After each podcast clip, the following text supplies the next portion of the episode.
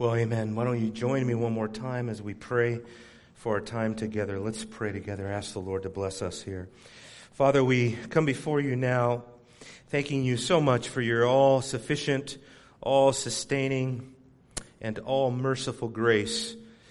Lord, we ask that you would be pleased just to teach us today, to fill our hearts with wisdom, our minds with knowledge, and our lives with grace the grace of our Lord Jesus, that you would build us up, Lord, in the most holy faith. As we contemplate, Lord, this wonderful subject of pastoral ministry and pastoral uh, theology, I pray that you would remind us that we are the sheep of your pasture and that you are the ultimate shepherd. You are the good shepherd. And our Lord Jesus is the chief shepherd who lays down his life for the sheep. And so, Lord, help us to see how much value you have placed upon your flock, upon your sheepfold, all those that you will call sovereignly for your glory and for your name. I pray, Lord, that you would remind us what a sacred society we belong to, those who have been called out, chosen, predestined, elected those who have been foreknown by the love of the Father, those who have been put into the covenant family of God through Jesus Christ and through his new covenant blood. We pray, God, that you would give us eyes to see, Lord, our great privileges as, re- as a result, Lord, of your mercy and your grace and the great eternal covenant of grace as that grace comes to each individual heart as you regenerate us, as you fill us, as you make us alive together with Him who was crucified, who died, and who rose again, even our Lord Jesus Christ. Show us, Lord. Show us our great privileges, Lord, as your church. We ask that you would give us wisdom, Lord, as to just what it means to be a member of a biblical church, what it means to be a biblical church. Help us to continue to strive for the pattern, the standard, the goal that the Apostle Paul and the example that he is laying for us here. We ask for your help now. In Jesus' name we pray. Amen. Amen. Well, we have been looking at different uh, observations dealing with pastoral theology, as I mentioned in my prayer. And today we come upon, and you probably know what the theme of this sermon is going to be, but uh, this sermon is dealing with the idea of shepherding or ministering with affection. You see that in verse 8 explicitly when he says, having so fond an affection for you. And so here, uh, Paul is expressing his love his desire for the church, his commitment to the church, not just to teach the church, to educate the church, to edify the church, but to love the church, uh, to give his heart and his soul for the church. And um, it's a beautiful thing for us to be exposed to this great pastoral heart of the Apostle Paul. But really, ultimately, all true biblical shepherding goes back to the Lord Jesus himself, of course, because in John chapter 10, verse 11, we are told that he loves the sheep and he lays down his life for the sheep. And so Jesus' uh, example as the chief shepherd of what does it mean to love the sheep is something I think the Apostle Paul tried to sort of emulate his entire life.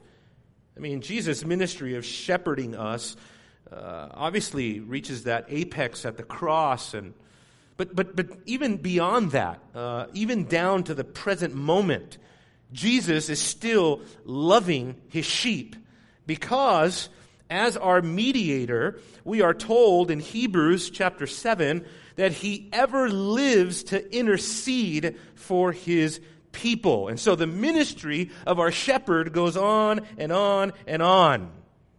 As a shepherd he promises us that through the ministry of the Spirit, He will come to us again. And He will, He will dwell within us and He will comfort us. He will teach us and He will love us.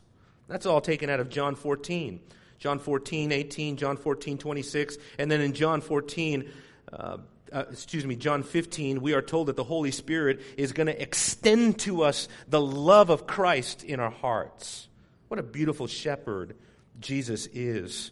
He's the perfect example of what does it mean for a shepherd to be committed to the sheep. He is the complete opposite of what he taught in terms of a hireling.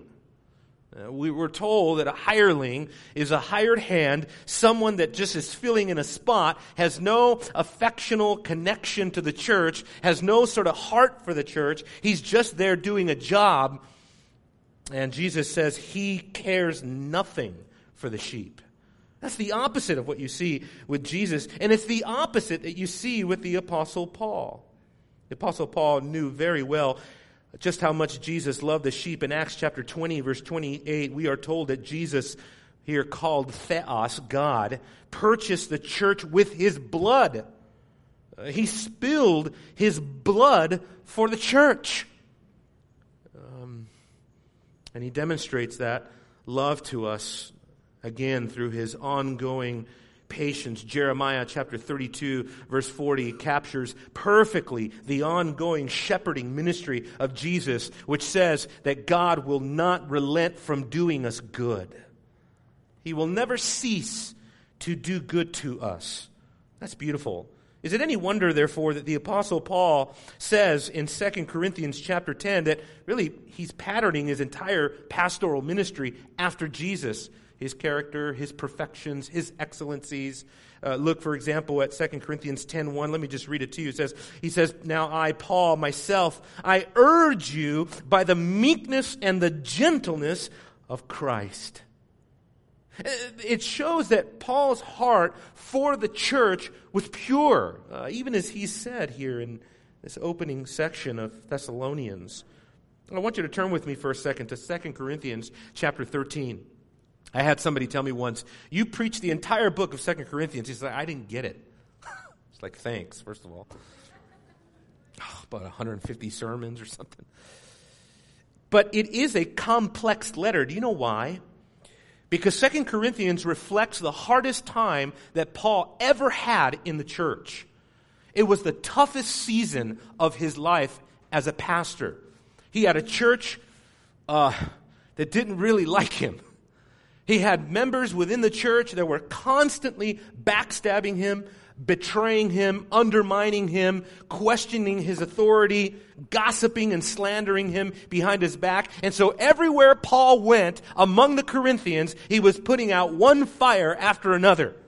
There's someone over here doing this. There's someone over here doing this. I have to worry about this person. Do I have to come with you with a whip? I don't want to come with you with a severe tone. And constantly you see this in Paul, and you just sit there scratching your head going, What in the world was going on in Corinth? I would just say uh, typical pastoral ministry. I don't know. But look at uh, 2 Corinthians chapter 13 because I think here we're giving sort of a glimpse, a, a, a, sort of an insight into the fact that all biblical shepherding and pastoral ministry is set on the aim of it always is the health and the purity of the church. Look at this text.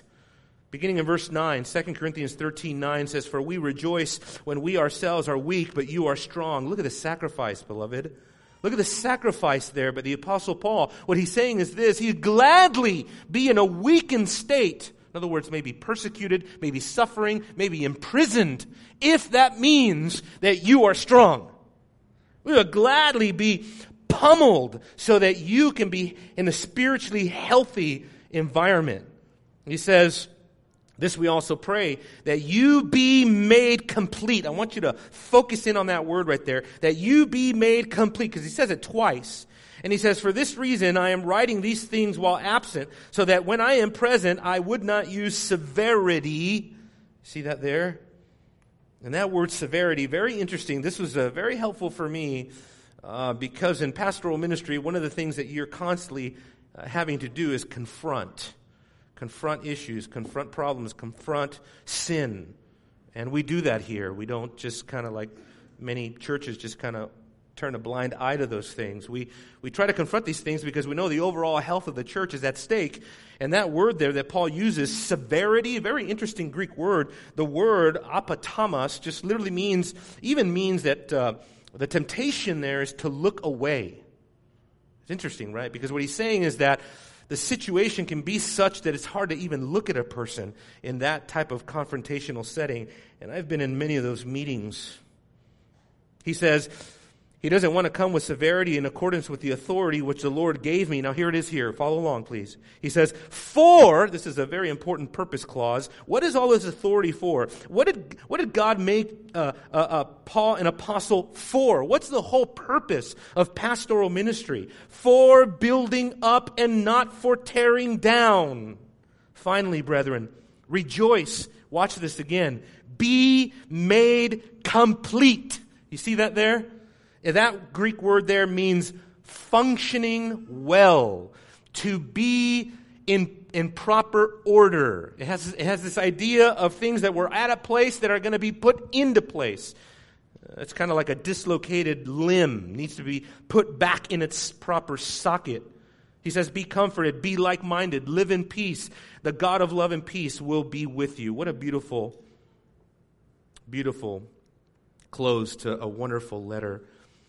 Paul's passion, therefore, was for the church's edification, for its maturity, for its growth. And what that demanded was a very serious, intentional, and integrous pastoral ministry. Now, go back to Thessalonians, 1 Thessalonians chapter 2, just to follow the overall train of thought of where we've been and where we're going today. I want you to see that Paul's the purity of Paul's ministry and his co-workers. Because remember, Thessalonians is written, verse 1 of chapter 1, Paul, Silvanus, and Timothy. Now, if you're reading the book of Acts, Silvanus is Silas. So if you follow the book of Acts, where's Silvanus? Well, Silvanus and Silas is the same person. So just remember that as you're studying the Bible. Paul, Silvanus, and Timothy. This, uh, this group of leaders, apostles, pastors, teachers, they had one aim and that was to edify the church, not to tear it down. But that began with their own, uh, I guess what you could say, motive, their own motives, their own heart. Uh, what was the reason why they were doing what they were doing? It's a very, very important question, maybe the most important question that any pastor could ever ask themselves before they go into the ministry of serving the local church is to ask yourself, why are you doing what you're doing? Is it to be seen by others? Is it to be recognized? Is it to have spiritual influence? Is it to have power and persuasion over people? Is it for financial remuneration? What is it for? Well, if you've been following along in the sermons, the Apostle Paul negates all of those things one by one, right? He says, you know, brother, brothers, excuse me, uh, in verse 1, brethren, our coming to you was not in vain. In other words, it wasn't a waste of time. We didn't waste a time there in Thessalonica. We didn't, uh, you know, we weren't just spinning our wheels. Why? Because, he says, after we had already suffered and been mistreated in Philippi. He says, You know, we had the boldness in our God to speak to you the gospel of God amidst, uh, in the midst of much opposition. So that, that shows you the level of courage and commitment that Paul, Silvanus, and Timothy had in reaching this church, that they would go through persecution to get the gospel to them, whatever it took.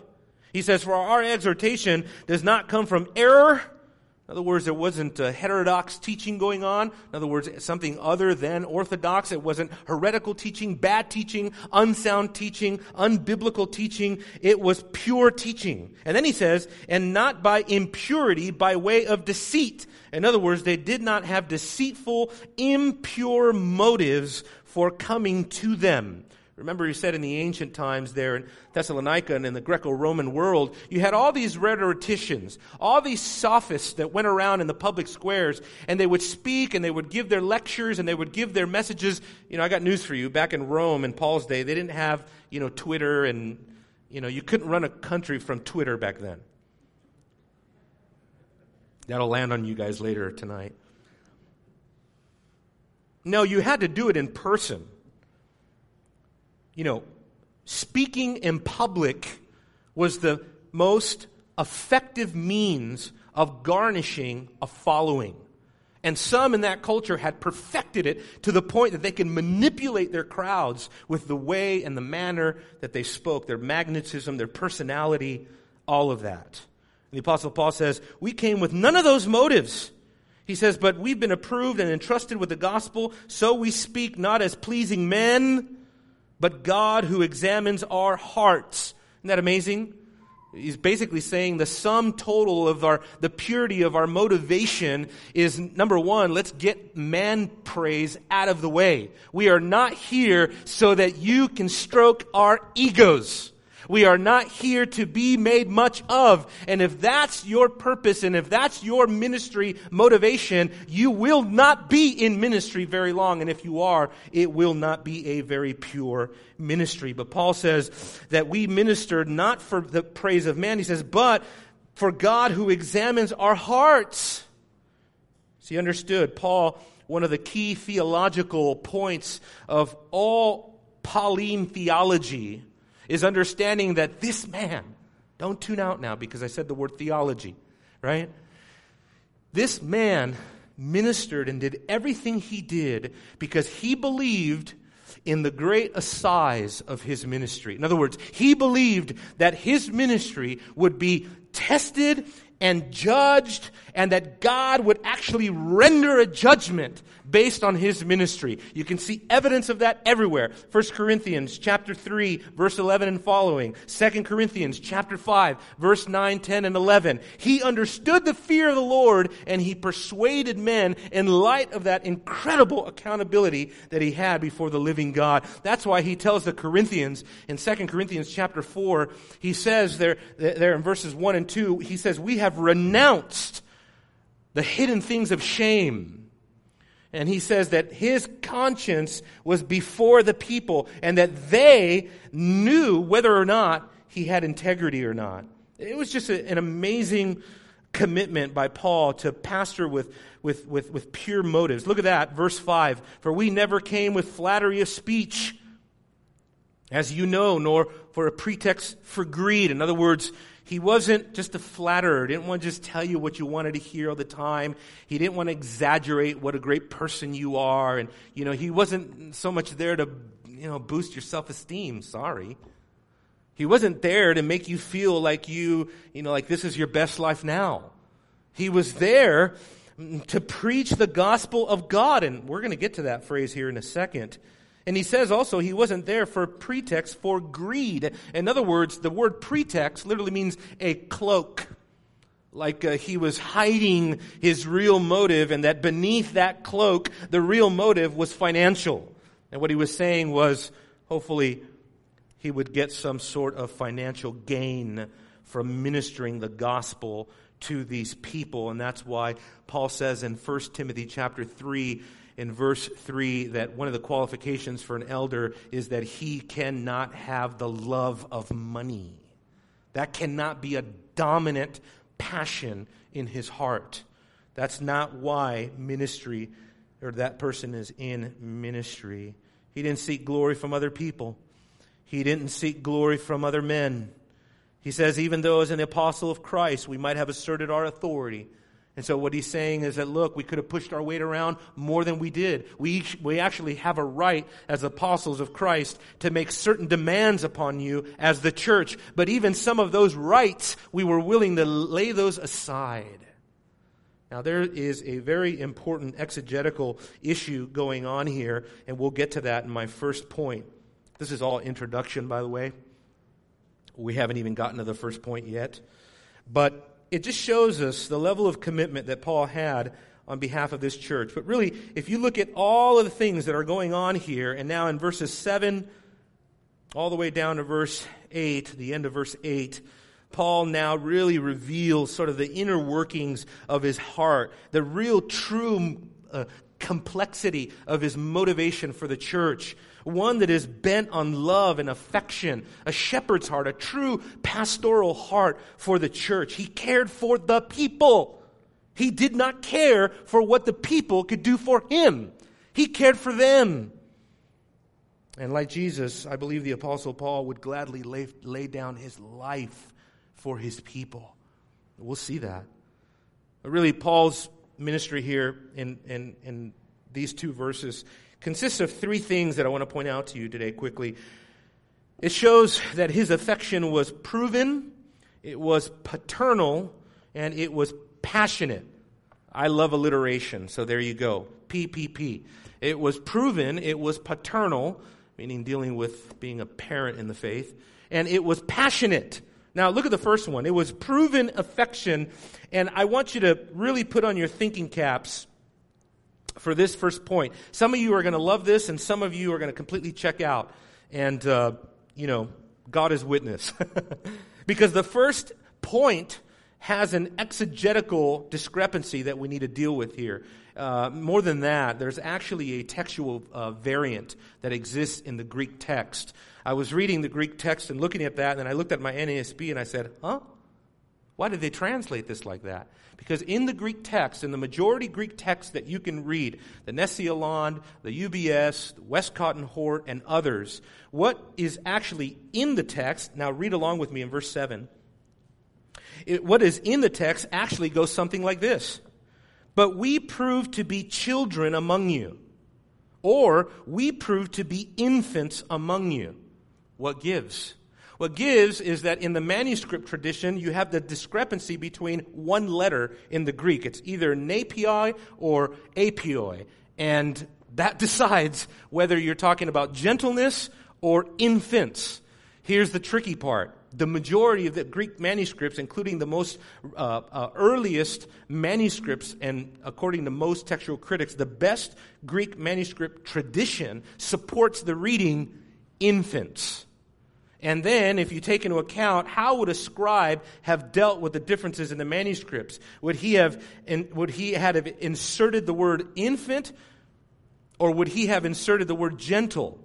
Now, if you insert the word infant, that makes the reading a lot more difficult. There's really no reason for him to do that, to make the reading more difficult and awkward in a sense. It makes a lot more sense that the scribe eventually dropped the word, the letter N, which is the Greek word noon, the Greek letter noon, he would have dropped the N, and instead of napioi, he put apioi to smooth out the reading so that it doesn't read, we became infants among you, but it reads now, we became gentle among you, because he connected it to the next phrase.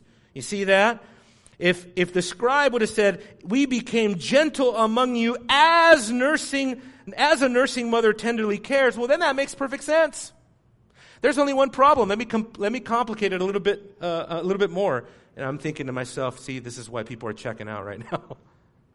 but look, 99% of pastors will not deal with this issue. You know how I know? I read the expositional commentaries. Nobody dealt with it. I was like, come on, MacArthur. And MacArthur doesn't deal with it. And that's okay. I, I, can see the wisdom of not dealing with it, but then again, our church is not really your typical church. But there is another aspect of why I want to bring this up because, and to complicate matters more, there is no punctuation in the Greek text. Do you know that? If you pick up a Greek New Testament, I'm not talking about the ones we're publishing today in warehouses. I'm talking to one about the kind that maybe Paul would have carried in his bag. There's no periods. There's no commas. There's no semicolons. There's none of that. You see? And so the, in, the, the reader has the task of trying to figure out the different punctuations and the inflections and the, and, and, and the different, you know, syntactical issues, grammatical issues going on. But guess what? If you're a Greek speaker, you don't need Wallace's book on grammar. you just pick it up and you read it. One of the greatest things that happened to me is over at a friend's house. He was, uh, he's Greek, and his mother was there. His mother must have been, oh, I don't know, in her 80s, and she was fluent in Greek. I, gra- I gave her my Greek New Testament. She started reading it like, I was just like, wow, that's just so, I wish I could do that. She just read it like nothing, you know. She just read John. I just told her to read the book of John, and she just started reading. She didn't need to know what the punctuation was. She'll tell you what the punctuation is. But for us, who do not speak ancient Greek. And by the way, biblical Greek is no longer spoken today. uh, per se. Uh, Koine Greek has passed away a long time ago. What is spoken today is a modern Greek that is not the same as the New Testament. Now, if you speak modern Greek, you could easily make your way through the old uh, biblical Greek, uh, but uh, it is different. Now, I want you to think about the possibility of this. The Net Bible, which is a, a, a, a Bible that's put out by different scholars, reads the verse like this because they have decided that infants is the better reading. They have decided to include this, what they believe to be, along with Metzger, along with uh, Philip Comfort, along with Daniel Wallace, to be the superior reading. And so they read it like this. Although we could have imposed our weight as apostles, not a period, but semicolon, instead we became as little children among you, period. You see that? And then a new thought begins with the, the next phrase, as nursing, as a nursing mother tenderly cares, etc., etc. So it's just a slight variation. And the only reason I'm saying this is because if the rendering of being a child is correct, then what Paul is saying is that we came to you with the purity of childlike faith. We were innocent among you. We were pure. We were transparent. We, we were willing to even overextend ourselves before you. Instead of pushing our weight around as apostles, we became like little children in your sight. That is just emphasizing the thought that goes with really with verse 6. And so either way, it shows and it proves that the Apostle Paul's affection was a proven affection. The other reason why I say it's a proven affection is look at the context. But we prove to be either gentle or infants or children among you. But the, fir- the phrase there, among you. Brothers and sisters, do you understand that many pastors don't like to be among their people? I talked about this last week. It's kind of hard not to. Many pastors are afraid of their people. Uh, many pastors are, you know, they've gotten to that point now where the church is big enough so that as soon as the sermon is over, they make a quick exit to the left and that's it, they're gone. You don't see them. Right? Sure don't go over to their house or something like that. you know what I mean? They're not accessible. Uh, one thing the evangelical church has done that's really a catastrophe is that we have created celebrity pastors and I really don't care who gets offended at this because this is, these are Paul's words. you know, for example, look at 1 Peter chapter 5 verse 2.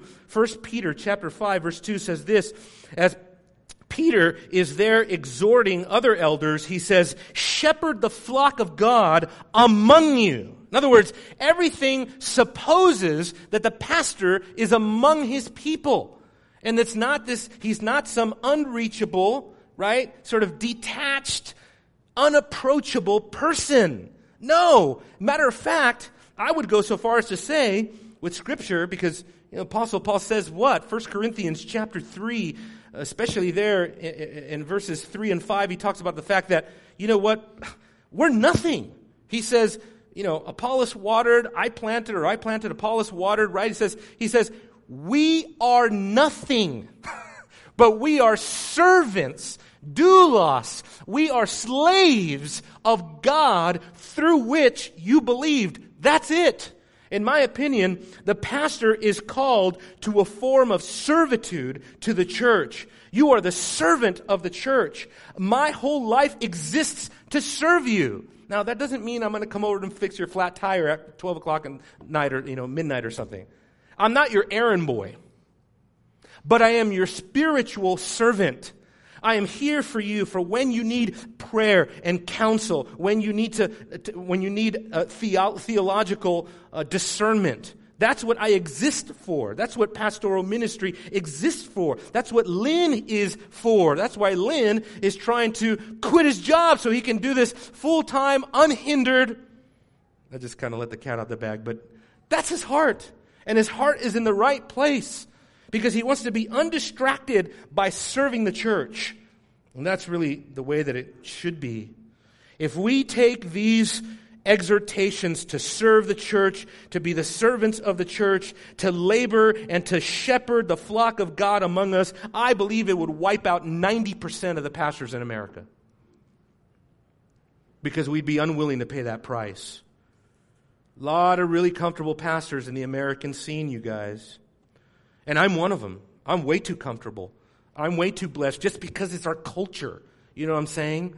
And, uh, you know, that's why we need to sort of, we need some sort of artificial, radical sort of element in what we do. We need a little bit of that. Okay, let me get off that hobby horse and move on to my second point. The second point is this not only was there a proven affection, but there was also a paternal affection. Turn with me in your Bibles to 1 Corinthians chapter 4. 1 Corinthians chapter 4. One of the best things about going to the Shepherds Conference with John MacArthur is I'm, you're sitting in a congregation with, oh, I don't know how many people. The sanctuary holds close to 3,000. And whoever's preaching and teaching says, turn here. You just hear this sound effect of Bibles turning. It's just beautiful. Today, a lot of churches, they don't even bring their Bibles to church, which is a tragedy. In 1 Corinthians chapter 4, the Apostle Paul again uses this metaphor of his parental uh, sort of uh, relationship to the church. Look what he says here. He says, I don't write, to, write you these things to shame you, but to admonish you as my beloved children. For if you were to have countless tutors in Christ, yet you would not have many fathers. For in Christ Jesus, I became your father through the gospel. That's uh, just shows for the Apostle Paul how he could easily relate these paternal metaphors to himself to draw out and to bring out his sort of fatherly, or in this case, his motherly affection for the church. Look at the word, if you go back to Thessalonians, the words that he uses there. He says, He became like what? He became like a nursing mother, tenderly caring for her own children. I tell you what, that right there is a sermon in and of itself. Because, notice the different nuances. He was a nursing mother. He tenderly cared, and then he cared for his own children. He took total personal ownership of the church. He didn't pawn the church off on somebody else. It was his church. They were his spiritual children. He was their spiritual mother in the faith, so to speak. Well, there's two words that are used here uh, that really emphasize to us the different types of of, of, of, emotion and the different kinds of pastoral ministry that was involved in all of this because he says two things. He says that he was like a nursing mother, and actually the Greek word there is not mother, mater, it's actually trophos, which just literally means nurse. But because own children, most translations bring out that it was a nursing mother of some kind or something like that.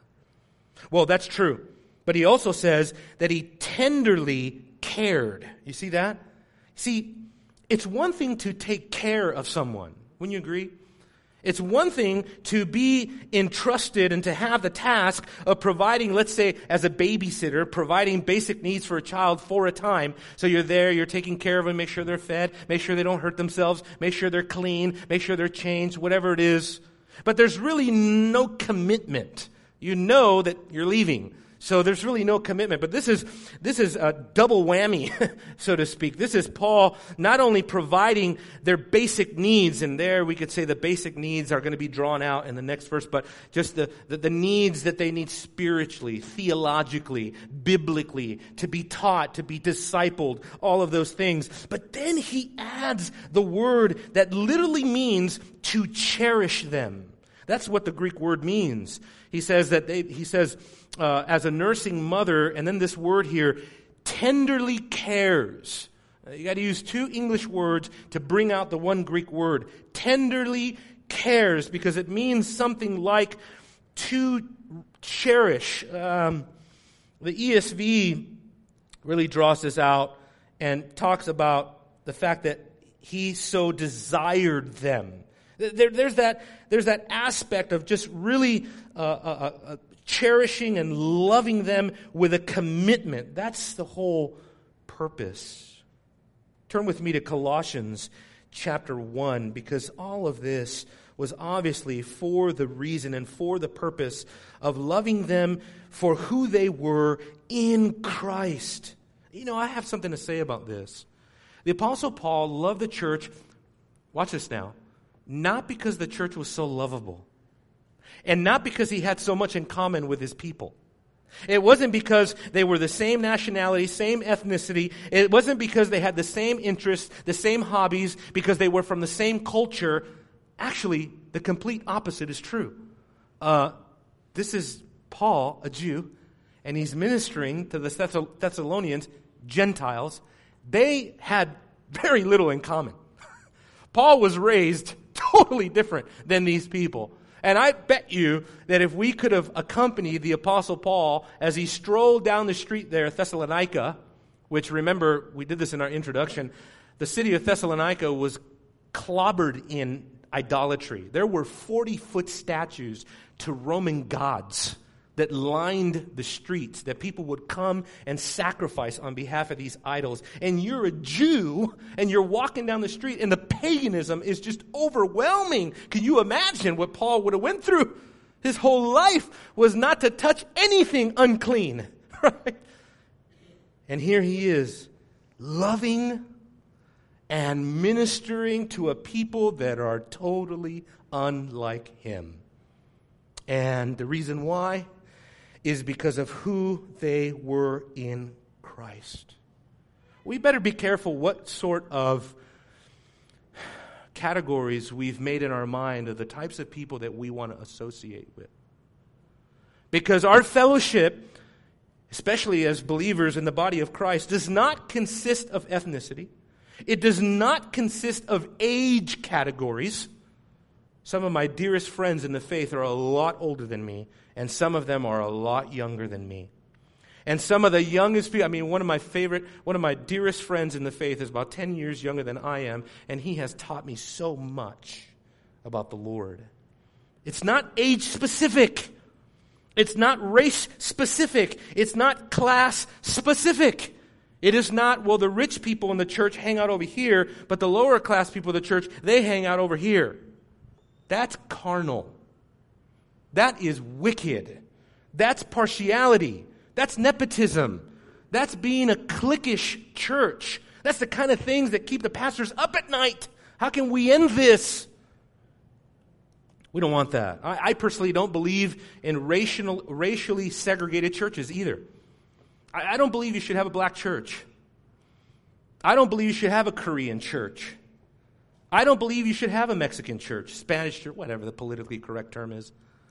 I don't believe you should have these ethnically segregated type churches. You know the only reason why you should have an ethnically segregated church? Language. Okay, if you speak Japanese and you cannot speak English and you are forced to congregate with people that speak only your language, then, then, then maybe there's a case for it. But you know what I see all around town? is I see churches splitting up for no other reason than some carnal reason. That is wrong. We should be joined by Christ. We should be bound together by Christ. And all of those external, carnal, surface level, temporal distinctions should vanish.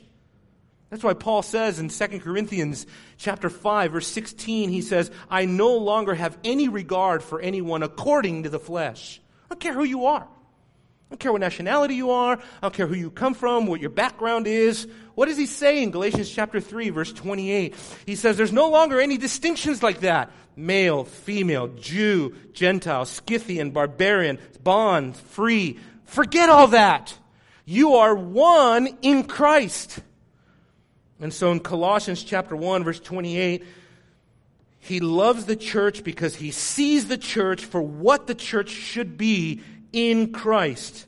He says, We proclaim him, admonishing every man, teaching every man with all wisdom, so that we may present every man complete in Christ. You see his heart, his ambition? Do you see Paul's passion for the church is to make you and I look like Jesus? That's the whole purpose. You want to put somebody into a mold? Don't create this carnal mold to put them into. The only mold that we should have is cruciform. It should be like Paul says in Galatians 4:19, he says, "I am in labor over you until Christ is formed in you." That's the only thing I want you to reflect. I want you to reflect the beauty and glory and excellency of Jesus Christ. That's what I want you to reflect. I don't want you to come in here and become the status quo. I don't want you in here to become cliquish. I don't want you to come in here and think like all of us and, and speak like all of us. You know what I mean? Just like in a copycat kind of way, faking it. Oh, there's so many Christians under mind control, like groupthink. Just think like Christ and don't care what anybody else thinks, and you'll be okay. You'll probably not be that okay. Actually, you'll probably be one people that they want to thrust out. because it says, if anybody has a passion for godliness, you will be persecuted. The last thing is this that his affection, his affection was also passionate, if you haven't noticed. trying to recreate some of that passion right now, but the Apostle Paul says in verse 8, having so fond an affection for you, we were well pleased to impart to you not only the gospel of God, but also our lives because you had become very dear to us. Literally, they had become beloved ones. Beloved ones. And that's exactly his heart. The Apostle Paul passionately loved the church. Passionately. Oh, this is so good for me, for Pastor Lynn, and for every pastor to hear because your, your, the purity of your love and passion for the church can so easily be complicated by the struggles of the church, the, the trials of the church, the, you know, the divisions in the church, the sin in the church, the issues that are going on in any church can so easily complicate and, dare I say, even drown out the love and the affection that a shepherd should have for the sheep. To show you this amazing passion of Paul, I don't think of any attitude that can be more passionate or even more powerful than jealousy. Jealousy is a powerful, powerful emotion. And there could be good jealousy and there could be bad jealousy. Paul speaks of the good jealousy. He says in 2 Corinthians 11, 2, he says, I am jealous for you with a godly jealousy. For I betrothed you to one husband so that to Christ I might present you a pure virgin. What's he saying right there? Just keep reading. You keep down, going down to verse 13. He's talking about people coming into the church, trying to deceive the church, false teachers trying to come in and deceive their minds, kind of the way that Satan deceived Eve. And what he's saying is, no, I'm jealous for your purity, that no one would deceive you. That's what he's saying. And just reveals to us that there are two things that are involved in this sort of passionate affection of the Apostle Paul. Ready? There is number one, a theological investment that is that, that, that will be there as a result of this passionate affection for the church. There is a theological affection for the church. In other words, or theological investment, pardon me, where the pastor is theologically invested into the church. He cares about their minds. He wants to renew their mind. He wants to train them up in the Lord. What do you read throughout the book of Acts? Constantly throughout the book of Acts, what you're seeing is this that, that, that persecution happened, and the word of the Lord spread mightily. Persecution happened, and then the word of God spread mightily. Persecution happened, and then the word of God was spreading mightily because central to the mission of the church was the exposition of the Word of God, was the preaching, the explaining, the, the, the, teaching of the Word of God systematically as well through the Bible because Paul says in Acts chapter 20, he says, I did not shy away, verse 27, from teaching you the whole counsel of God. So there was a, a systematic indoctrinalization of the church. And that's what made for a healthy church. So many things. You know, that Paul saw himself, brothers and sisters, as a priest. Turn with me to Romans chapter 15. The apostle Paul saw that what he was doing on behalf of the church was like an old covenant priest who would minister in the temple or minister in the, in the tent or minister at the tabernacle and offer, offer up sacrifices and praises to the most high God on behalf of the people. This is what Paul saw the preaching of the gospel like. He was like that priest that was offering up soothing, well pleasing aroma into the nostrils of God. And what did that consist of? The preaching of the gospel. Look at what he says, Romans 15 15. I have written very boldly to you on some points so as to remind you again because of the grace that was given to me from God. For what? To be a minister of Christ Jesus to the Gentiles, ministering as a priest the gospel of God. For what reason? So that my offering of the Gentiles may become acceptable, sanctified by the Holy Spirit. Isn't that remarkable?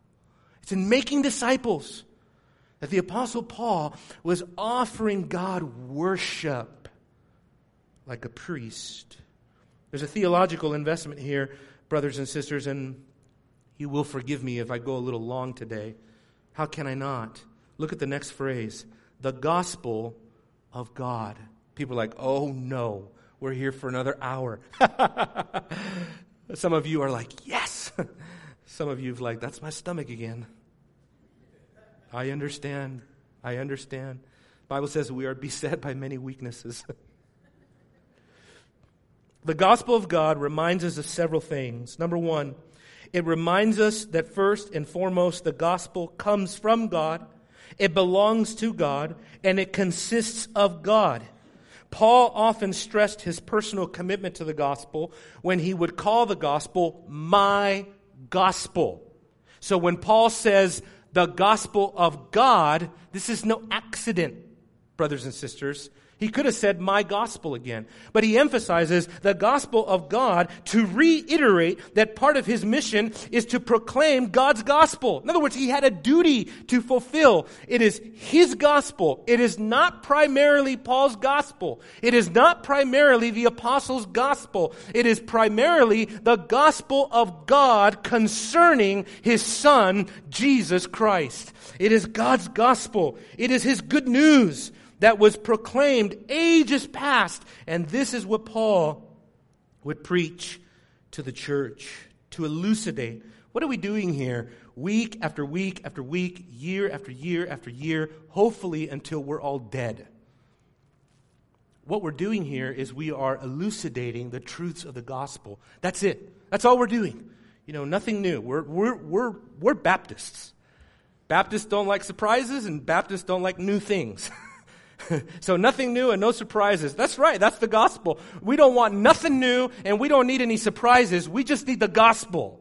We just need the gospel of God to be taught to us. The gospel that it says there in Romans chapter 1 concerning his son. There was a theological investment. I can go on and on and on.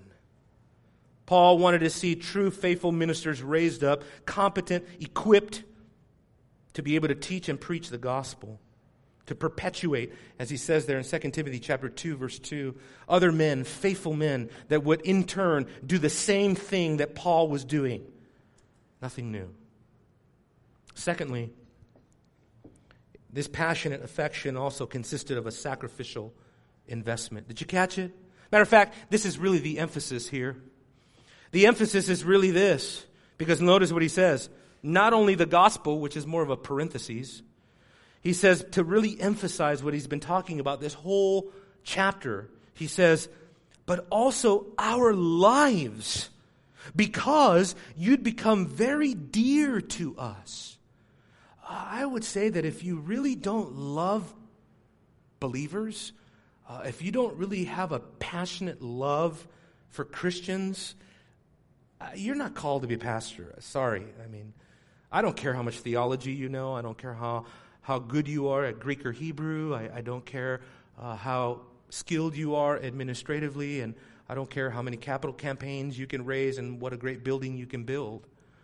Uh, if you have no love for the sheep, Jesus says you're a hireling.